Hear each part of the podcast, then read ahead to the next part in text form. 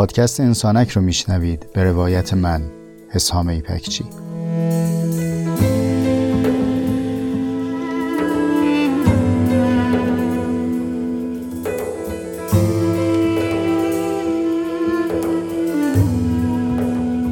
پادکست انسانک مجموعی از جستارهای صوتی است که توی اون تجربیات زیسته و روزمرگی هامون رو با عمقی کمی بیش از معمول روایت می‌کنم.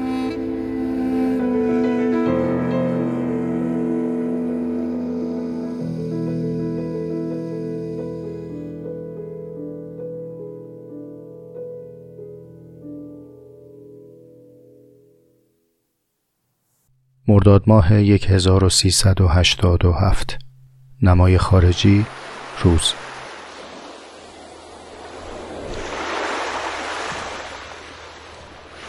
خزر نازلال و سبز اما آرام است. ساحل ماسهی به لطف آفتاب پیش از ظهر گرمای مطبوعی دارد. های پراکنده همچون اشراف تن به آفتاب داده گوشه گوشه ساحل آرام گرفتند و هر با موج کفالودی لبتر می کنند صدایی هم اگر هست هوهوی نسیمی آرام است و هاهوی چند پسر بچه که کمی دورتر مشغول جست و خیزند. و مرغان دریایی که جیغ کشان با تمام جانشان مشغول سید هیچند. نامکرر و خستگی ناپذیر سر به آب فرو می‌برند و با منقاری خالی برمیخیزند. و در این میانه چند جوان پسرگونه نیز ماییم که به جد مشغول بیهودگی لذیذی هستیم.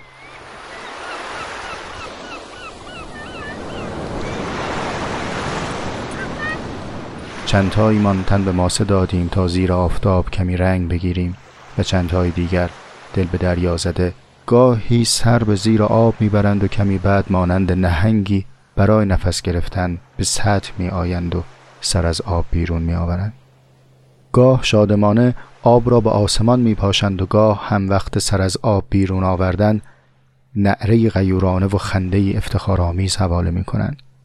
انگار که پهلوانی از پس بالا بردن وزنه سنگین برآمده و البته این غریب شادی عجیب نیست شیرجه زدن در جهان ناشناخته و بازگشتن به نقطه امن شاید اصیل ترین سرگرمی آدمیزاد است.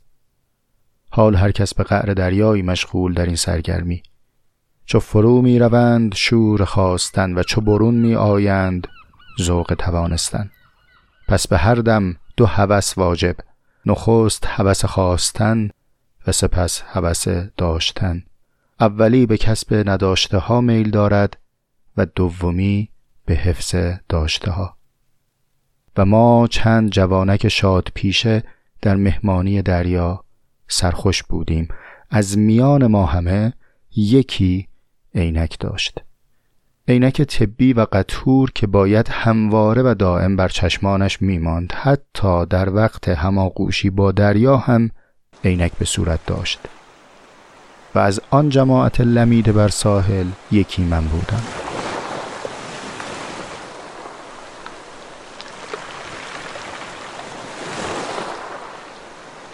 ماسه ها سخاوتمندانه بند بندم را نوازش می کردن و آفتاب بی دریق تن کرکالودم را می بوسید. چشم که باز می کردم تماشا بود چشم که می بستم باز هم تماشا بود. آخ تماشا تماشا تماشا. به کدامت تار بگویم که طبع آتشین مرا تسکین دهد؟ ها؟ به کدام تار بگویم که نفهمد رجوع من به طبیب؟ محض اقفال این آن است. و الا من شهوت پایان ناپذیرم به تماشا را. دوست دارم. من هر بار که توبه کردم قرزم تسلای گوشی بوده که به شنیدن توبه ام آرام می‌گیرد. و الا روزه حرام است. روزه حرام است بر دهانی که بلعیدن هستی معنای بودن اوست. آری آری هوس دیدن در من انقضا ندارد. همیشه در عجب بودم از کسانی که تماشای فیلم های مصنوعی آدم آفریده را به عنوان تفریح میپسندند. ساعتها در صف میمانند بلیت می‌خرند و چشم پرده دو بودی میدوزند. اما تماشای این نمایش ناتمام نامکرر هستی برایشان فرح آفرین نیست. من هرگز از تماشای جهان سیر نشدم. من هرگز از تماشای زندگی سیر نشدم. من هرگز از تماشای بودن سیر نشدم. دوست دارم چنان خیره باشم به زندگی که حتی مرگ هم نتواند مزاحم تماشایم شود. و خلاصه در آن ساحل چشمان من مشغول شناگری بود.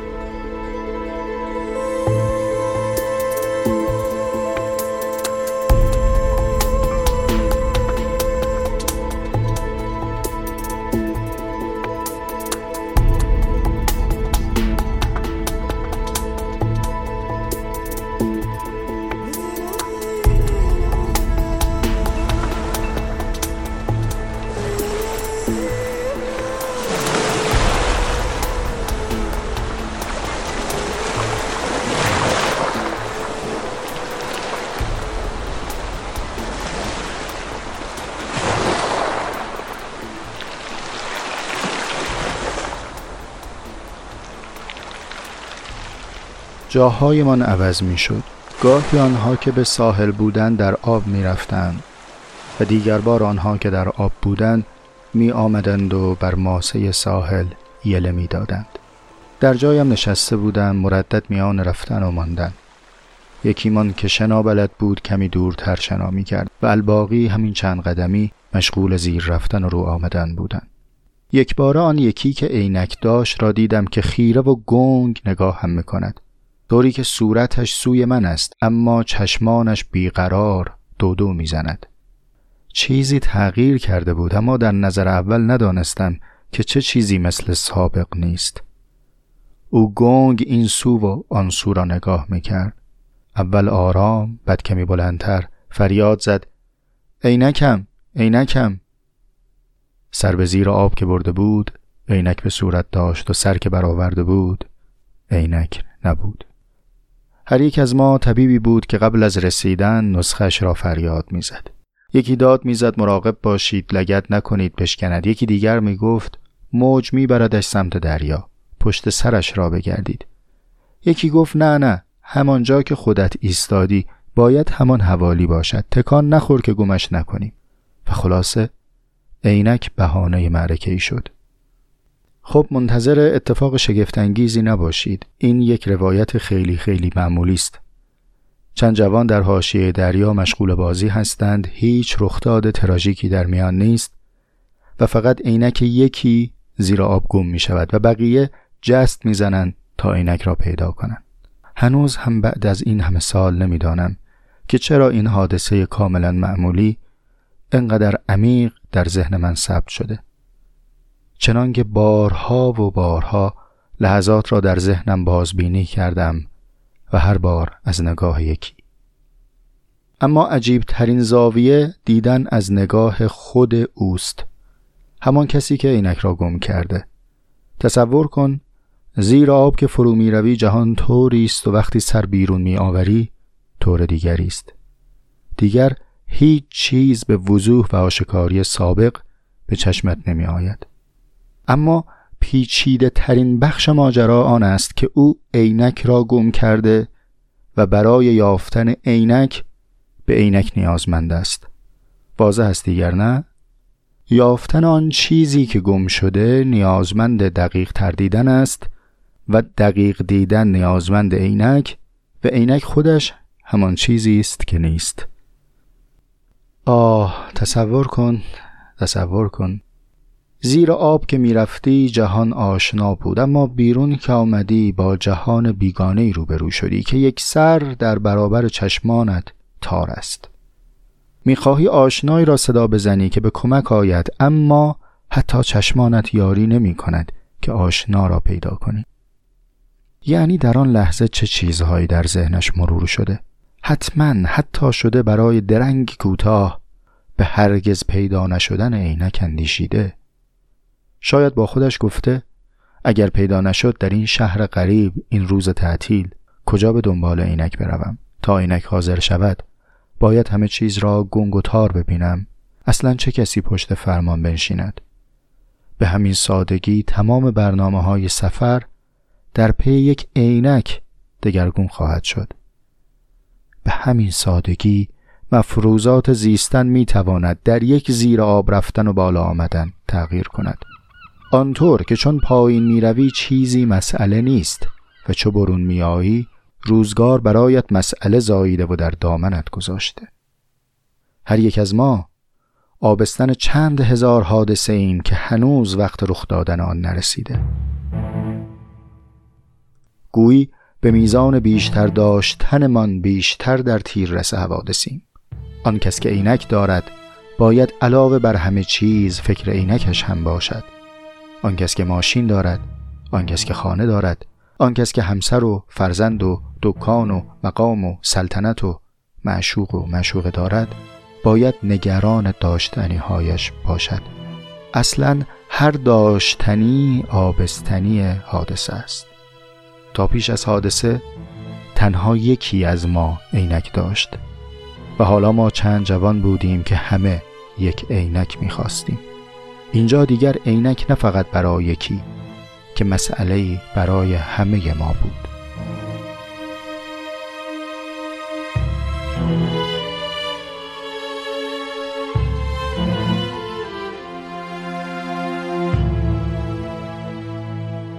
آبان ماه 1391 نمای داخلی روز. این روزها به نیکوترین شیوه ممکن مشغول به چریدنی انسانوارم. چیزی که نامش زندگی است. چند ساعتی است که از سفر تفریحی برگشتم. هنوز مستی شادکامی از سرم بیرون نرفته. از وقتی آمدم موبایلم را روشن کردم و اگرچه در وضعیت بی صداست اما وو ووی ویبرش گواهی می دهد که بیوقف تماس است که پشت تماس از راه می رسد. اما از شما چه پنهان دلم نیست انقدر زود ذهنم را به هیاهوی کار بسپارم. در میان زنگ ها شماره ناشناس است. چند دقیقه قبل همین شماره زنگ خورد اما پاسخ ندادم. اگر کار واجبی باشد حتما پیامک می‌زند نه؟ اما حالا تماس به نوبت سوم رسیده بعید است یک بازار به تلفنی انقدر سماجت داشته باشد برای تماس با بیمیلی و ابهام پاسخ می دهم بله بفرمایید. بله بله. خودم هستم. حالا که فکرش را می کنم دیگر هرگز آن خودمی که آن روز گفتم هستم نیستم. صحبت ادامه داشت. بله چشم. خدمت می‌رسم. چشم چشم. همین امروز خدمت می‌رسم. این را گفتم و تلفن را قطع کردم. آزمایشگاه بود. گفتن زودتر تشریف بیاورید جواب را بگیرید. یعنی انقدر کفگیر به ته دیگ خورده که برای تصویه تتمه حساب آزمایش اصرار دارند که همین امروز پاسخ آزمایش را بگیرم. اصلا کدام آزمایش؟ ها یادم آمد. درست روز قبل از سفر به خاطرم نبود. از خانه ما در بلوک سیزده تا آزمایشگاه در فاز دو شهرک اکباتان تنها چند دقیقه پیاده راه بود. با بیحسلگی رخت به تن کردم. شالم را به رسم تمام پاییزها دوره کردن انداختم و کلاهم را به سر. راهی شدم.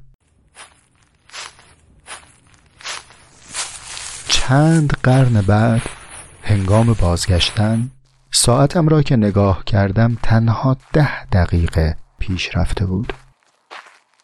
هنوز هم نمی‌دانم کدام پیامبری توانسته بود در آن میانه روز اعجازی کند که به رغم سپری شدن عمری مدید ساعت فقط دقایقی پیش رفته باشد. وقتی از آزمایشگاه برمیگشتم حال او را داشتم. دقیقا همان وقتی که سر از موج دریا بیرون آورد و یک بار جهان برایش غریبه نمود. گویی عینکم کف آب مانده. سعی می‌کنم با دست یا انگشت پا کورمال کورمال پیدایش کنم. حالا بی عینک راهی که آشنا رفته بودم را غریبه برمیگشتم. قدمهایم سنگین بود. انگار این صدای استخوانهای من است که از برگهای زرد زیر پایم شنیده می شود خزان در طبیعت فصلی پیش بینی پذیر تدریجی و به هنگام است. شما هرگز اعلامیه ای را بر در و دیوار ندیدید. که پاییز نابهنگام درختی را خبر داده باشد. اما فصلهای آدمیان آن به آن است. آن روز بهار رفتم و خزان برگشتم. آدمها در برابرم همچو اشیاء محو بوکه شده ای در کمترین عمق میدان تنها چند زلعی های رنگی و گنگی بودند که می آمدند و می رفتند. می خواستم کسی را صدا کنم بگویم آخ چیز چیز. اما چه بگویم؟ من دقیقا چه چیزی را گم کرده بودم؟ عینک تمثیل است. اگر بخواهم از تمثیل عبور کنم واقعا بگویم چه چیزی را گم کردم. آن چه کم شده بود چه نام داشت؟ گوش کن گوش کن. به خانه که آمدم انگار کن کلید را به در خانه مردم انداخته باشم. داخل که شدم لختی مات این سو و آن سو را تماشا کردم. ناخواسته کلید از دستم افتاد. اینجا بیشتر شبیه خانه کسی است که خوش و سرمست از سفر آمده و هنوز چمدانش باز در حال پهن است. چند کیسه خرید سوی لباس و سوقات هم سوی دگر این مسافر سرخوش هیچ نسبتی با بحت عمیق غمناک من ندارد. تصور می کنم در شهر غریبی خانه کسی را با لوازم اجاره کرده باشم. افسوس که حال دیگران را نمی شود اجاره کرد. افسوس که علم دیگران، صبر دیگران، خرد دیگران، رنج دیگران و مرهم دیگران را نمی شود اجاره کرد.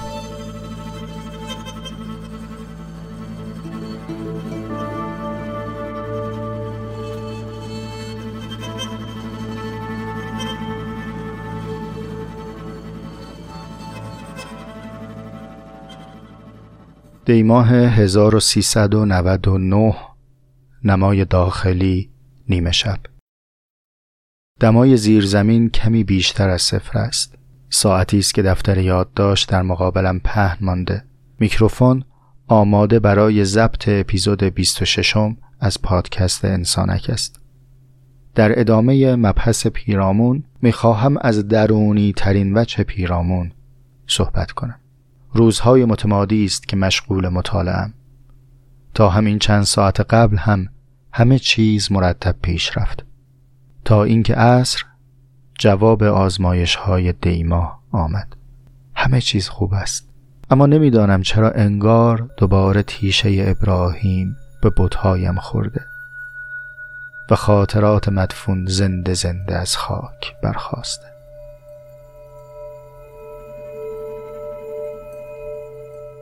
دو راه بیشتر ندارم. یا باید کار را تعطیل کنم و روزی دیگر با تمرکزی دوباره به ضبط آن چیزی که برایش برنامه ریزه کرده بودم برسم. یا باید تن به سیل جوشش درونم بدهم و بگذارم احساسم چون گدازهی بیگدار بر زبانم جاری شود. دوباره شروع می‌کنم به نوشتن. دقیقا مثل نمایشی که در خیالم پخش می شود از کجای داستان بنویسم؟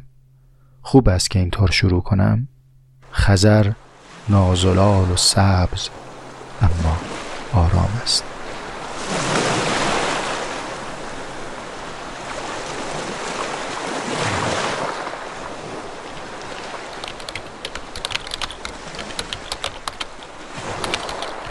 دکمه های کیبورد مانند کلاویه های ساز زیر انگشتانم نواخته می شود و گاهی با چشمان بسته مشغول تماشای بازنمایی رخدادها در صفحه خیالم هستم. جستجو برای یافتن عینک او در ساحل جستجوی هولناکی بود. با آنکه همه مشغول سپری کردن دقایق با خنده و شوخی بودیم اما می‌دانستیم که هرچه دیرتر پیدایش کنیم دورتر می شود دستهایمان را کف دریا می کشیدیم و فریاد یافتم یافتم در می آوردیم یک بار خزه بود یک بار سنگ. یک بار بطری بود یک بار تکه چوب. پاهامان گاهی به چیزی می‌خورد. تا بخواهیم با دست سیدش کنیم زیر ماسه مدفون می‌شد. چند دقیقه گذشت و امیدمان برای یافتن عینک کمتر و کمتر می‌شد. خودش فریاد زد پیدا شد پیدا شد و دستش را از زیر آب بیرون کشید. همه نگاه می کردیم که این بار چوب می آید یا زباله فرو افتاده در آب. که دیدیم عینکی ماسالود با شیشه کدر در دستانش آرام آرام بالا رفت. آن عینک در آن لحظه مانند جام قهرمانی بود. من یقین دارم وقتی که برمیگشتیم عینک بر صورت او مثل مدال افتخار بر سینه یک ژنرال بود. تجربه او از عینک تغییر کرده بود و این یعنی بودن متفاوتی برای عینک. چیزها پس از فقدان برای ما معنای متفاوتی دارند. قسمت جالب ماجرا این بود که دقیقا همان کسی که سختتر از همه ما می‌دید عینک را یافته بود. شاید هم باید جمله را تصحیح کنم. دقیقا همان کسی که بیشتر از همه مزتر به یافتن بود در آخر یافت.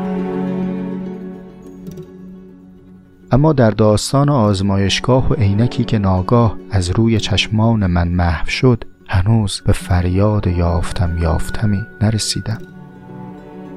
درد آرام گرفته مصائب تسکین یافته یا سختی ها عادت شده اما پرسش های بی جواب زیادی زاده شده که هنوز در کوچه ذهنم مشغول جست و خیزند آن روز که از آزمایشگاه برمیگشتم نه عینک که جهانم را گم کرده بودم یا شاید هم نه جهان بلکه خودم را گم کرده بودم. اصلا آدمی که خودش را گم کند با چه چیزی باید خودش را پیدا کند؟ واقعا مثل همان کسی نیست که عینکش را گم کرده و برای یافتن عینک به همان چیزی که نیست محتاج است.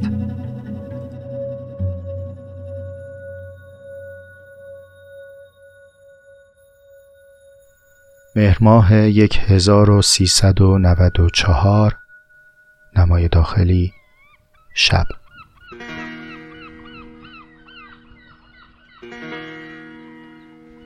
می‌دانید کماندوها در تمام مدت آموزش جنگ را تجربه نمی کنند. هیچ مانور و هیچ رزمایش و هیچ تمرینی واقعا جنگ نیست همین که تو در ذهنت میدانی که واقعا جنگ نیست یعنی جنگ نیست. حقیقت جنگ مانند حقیقت شک است. شک تمرین و رزمایش ندارد. شک تمرینی حق بازی است. ما در شکهای مدرسه ای سعی می کنیم ادای تردید را در بیاوریم. مثل کسی که می‌زند روی شانه خودش بعد غافلگیرانه می‌گوید جان جان به همین مسخرگی. حقیقت جنگ فقط در جنگ تجربه می شود مانند حقیقت تردید که فقط در تردید تجربه می شود و شاید مانند حقیقت مرگ که فقط در مرگ تجربه خواهد شد. آن شب یک باره همه چیز بد شد. راهی اورژانس شدیم. همه چیزهایی که گفته بودند شاید تدریجی بشود یک باره شد. من کماندویی بودم که تمام سالهای قبل سر کلاس برای دیگران آداب رزم را درس داده بودم و حالا یک باره و بیخبر هواپیمایی برخاست و مرا چند هزار پا از زمین امنم دور کرد. آنقدر دور که دیگر تمام بودنم تمام آرزوهایم تمام اندوخته هایم را ریز و گنگ و ناپیدا می دیدم و این بار نه تمرین نه رزمایش نه تئوری پای تخته بلکه جنگ بود. جملات دکتر اورژانس در گوشم مانند جهان بی عینک گنگ بود. واقعا جنگ شد؟ من در تمام این سالها می شنیدم که شاید جنگی سر بگیرد. اما در دلم امیدوار بودم که تقدیر برای من جز این تدارک دیده باشد. آن لحظه دوست داشتم ادرار مدیدم را به سرابهای هیکل آزادی اکزیستانسیال تقدیم کنم. خشم داشتم اما نمی‌دانستم دقیقا از چه کسی. فلسفه های نیم خورده داستان های نیم گفته. یاد اباطیل سارت میافتم که چندین دهه مستمعین را با داستان ویلما رادولف فریب داده او همه جا گفته که ویلما معلولی بود که قهرمان دو در المپیک شد راست گفت اما داستان را ناتمام روایت کرده. اگر می‌رفت چند سال جلوتر و روایت می‌کرد که ویلما بعد دچار بیماری مهلکی شد و هرچه تقلا کرد نجات نیافت. آن وقت ناگزیر بود که پاسخ دهد. پس چرا خواستن؟ پس چرا باور؟ پس چرا آزادی؟ توانستن و شدن نیست. حیثیت مکتبی در گرو روایت های ناتمام است. روایت اگر تام باشد که نمی شود سوال را عمیق عمیق گفت و پاسخ را سطحی سطحی مالید. حکمت های پای تخته به درد کنار تخت بیمارستان نمی‌خورد. من حالا همان کماندویی بودم که تئوری باز کردن چتر را صدها بار خواندم حتی درس دادم. اما در همان وقت درس دادن هم خیال نمی کردم که روزی باید بپرم. تمام حواس و اراده من وقت درس دادن به این بود که آداب منطق سوری در چیدن مقدمات و استنتاج نهایی رعایت شده باشد. حتما حواس شاگردها هم به این بود که جزوه بنویسند و نمره پایانی را بگیرند. اصلا آن کلاس برای چیزی به جز جنگ واقعی بود. چرا همیشه یقین داشتم که قرار نیست بلا گریبان مرا بگیرد؟ چرا همیشه یقین داشتم که این چیزها همواره سهم دیگران است و من قرار است تا ابد پای تخته ماتریس و نمودار رنج و صبر را درس بدهم. دلم می‌خواست به کشدارترین حد ممکن به این موضوعات فکر کنم. اما از اطراف فریاد بلند بود. باید درمان زودتر شروع شود. وقت تنگ است. تقدیر فریاد می‌زند. زود باش. زود باش.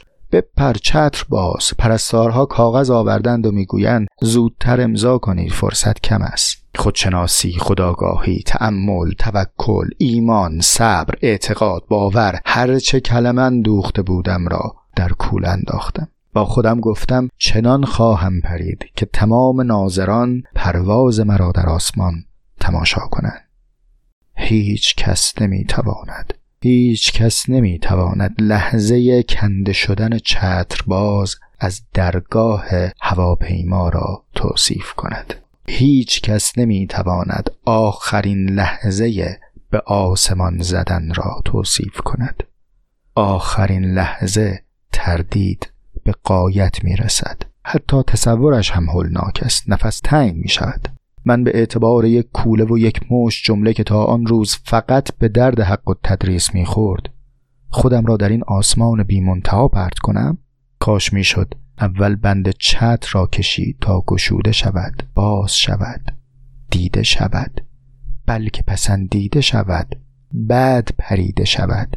اما هیهات باید سقوط را چشید هیچ راهی نیست. هر چتربازی که باشی نیکوکار یا بدکار باید سقوط را بچشی. آنچنانی که هر انسانی باید مرگ را بچشد.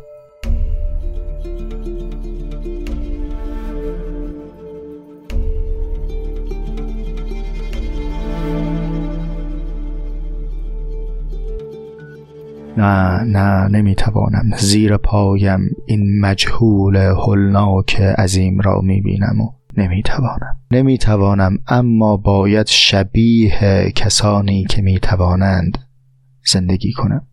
دقایق امضا کردن پای برگه های رضایت نامه تنها یک نفر تمام مسئولیت های هستی را بر عهده می‌گیرد و آن منم. آقا مسئلتون همین که تو برگه را امضا می کنی آیا به منزله اختیار نیست؟ آه کاش کاش به جای حسام الدین چلبی حسام الدین ایپکچی بود که در برابر جلال الدین بلخی زانوی شاگردی می‌زد. آنگاه که او بگوید این که گویی این کنم یا آن کنم خود دلیل اختیار است ای سنم تا اربده بکشم بر کلاست که هیهات استاد. این چه اختیار بی تخم و دمیست که به خورد خلق الله می‌دهی شیخ؟ که گفته است جبر میان این و آن؟ یعنی اختیار. اختیار آن وقتی است که من بگویم نه این و نه آن. اختیار آن وقتی است که من بتوانم بگویم همین و همان مگر آن اسیری که به ظاهر مختار است در انتخاب شکنجگر را می توان به حقیقت مختار دانست جناب جلال الدین رواتر نبود شما با آن دست بسیط در ابیات هزلیات بفرمایید بر بلندای قامت جبر اختیاران مختصر توفی است که از آدم برمی آید پرستار صدایم می کند هرچه خودم را به این خیال پردازی های خشمالود سرگرم می کنم باز واقعیت هستی به شانم می‌زند و صدایم می کند گفت این برگه ها را بخوانید و امضا کنید. خواندم و دیدم بر روی این برگه ها نه تقدیر است نه خداوند است نه سوگند پزشکی نه انواع و اقسام مسئولیت های مدنی و جزایی.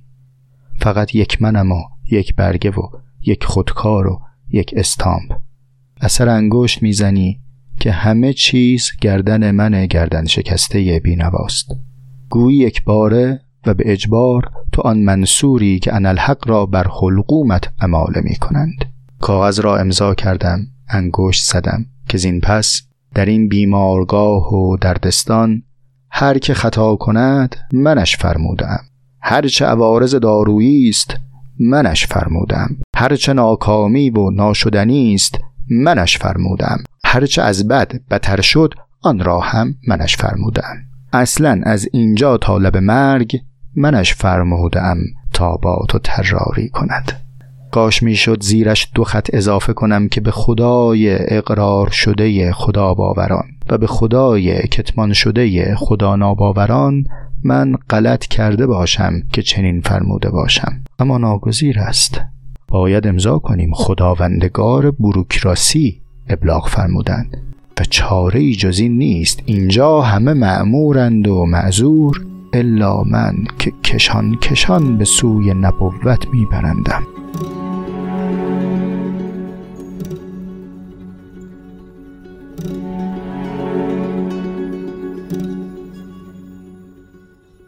نخستین دقایق بامداد پانزدهم دیماه سال 1399 نمای داخلی شب. از بطری چای یک نفرم لیوانم را پر می‌کنم. این یکی دیگر افکت صوتی نیست. واقعا همینجا فکنون لیوانم را پر می‌کنم.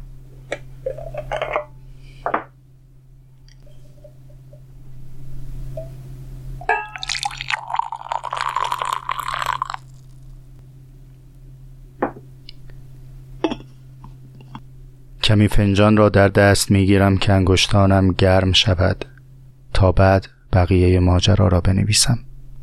حرفهای این اپیزود نامترقبه به درازا کشید. خب کجا بودم؟ گفتم هیچ پریدنی از جنس پریدن واقعی در میانه میدان نبرد نیست. ثانیه های نخست باورت نمی شود که پریده ای نمی‌دانم چند دقیقه خیر خیر سبابه جوهرالودم را نگاه می کردم. گویی دستم به خون کسی آلوده شده مانند سنگ به در افتاده ای با سرعت در حال سقوطم. تا چند باید بشمرم که وقت کشیدن اهرم چتر نجات بشود؟ خب خب تمام آموخته هایت را در ذهنت حاضر کن. صبر. اطمینان ایمان همه آن چیزهایی که فلانی گفت از بن دروغ است ولی سیستم دفاعی خوبی است. و همه چیزهایی که آن دیگر فلان گفت راست است و حقیقت جز این نیست. همه چیز را حاضر کن. حالا جنگ جنگ واقعی است.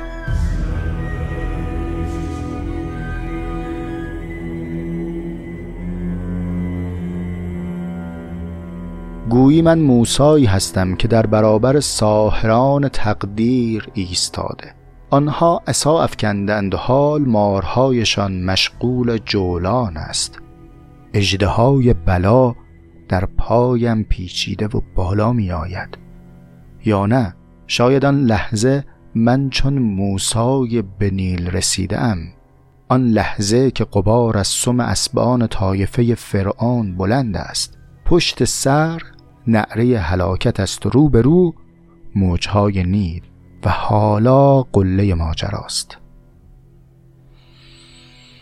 قله ماجرا ناگفتنی است آنچنانی که هسته زمین ندیدنی است آدمی در میان دو گدازه به زیستن مشغول است. گدازه در قعر زمین که است و گدازه در قعر آسمان که خورشید است.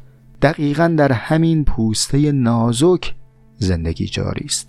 اینجا دقیقا قسمتی از داستان است که اگر بنا بود روایتم کتابی آسمانی باشد حتما اینجا را به مقطعه می گفتم. مثل می گفتم ها سین الف میم.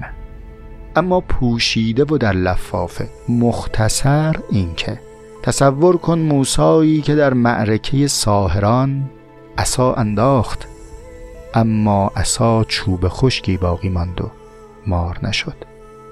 تصور کن موسایی که در محلکه فرعون عصا بر نیل زد هر چه زد و هر چه زد نیل از خروش نیفتاد. تا آنکه سرانجام سپاه فرعون رسید.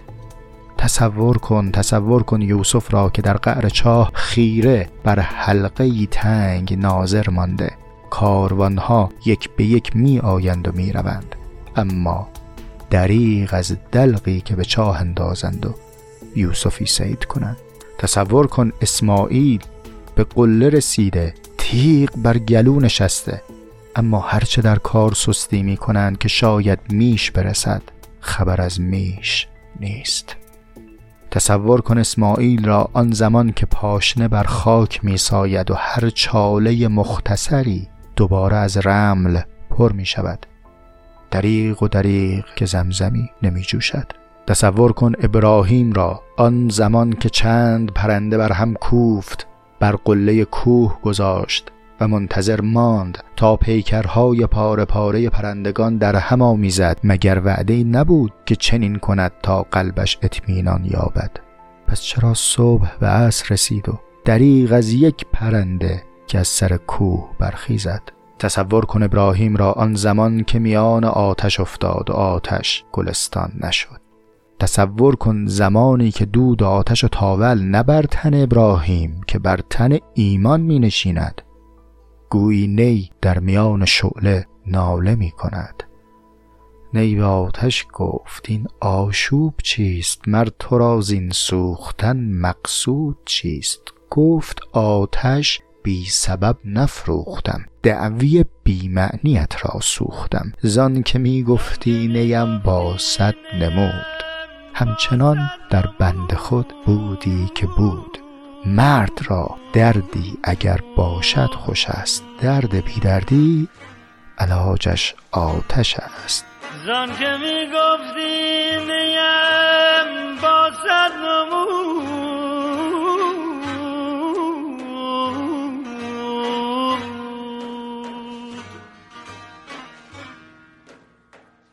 همچنان در بند خود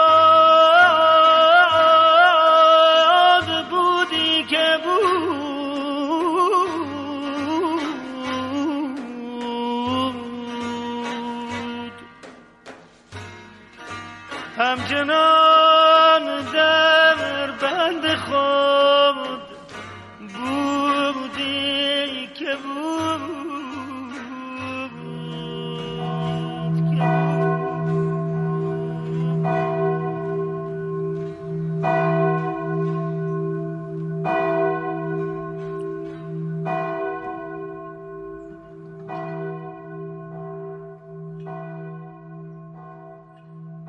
پدر من می‌خواهم اعتراف کنم. من می‌خواهم توبه کنم.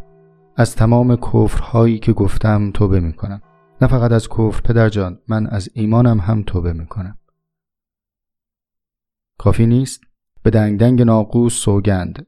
من به تمام باورهای قرون وسطای اول که سیطره کلیسا بود و بلکه به تمام باورهای قرون وسطای دوم که سیطره دانشگاه هست ایمان دارم.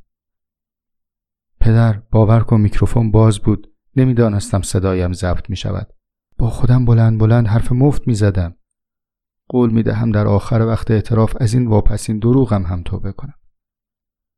جان پدر چرا چپ چپ نگاه می‌کنید؟ اصلا مگر نباید حجره توبه طوری باشد که ما هم دیگر را نبینیم؟ اینطوری که شما نگاه می‌کنید انگار هنوز توبه هم مقبول نیست نه؟ خب ببینید هنوز معصیت های دیگری هم هست. به جد بزرگوارم که نبی خدا بود سوگند آن جدم که نبی نخستین بود آدم را عرض می‌کنم.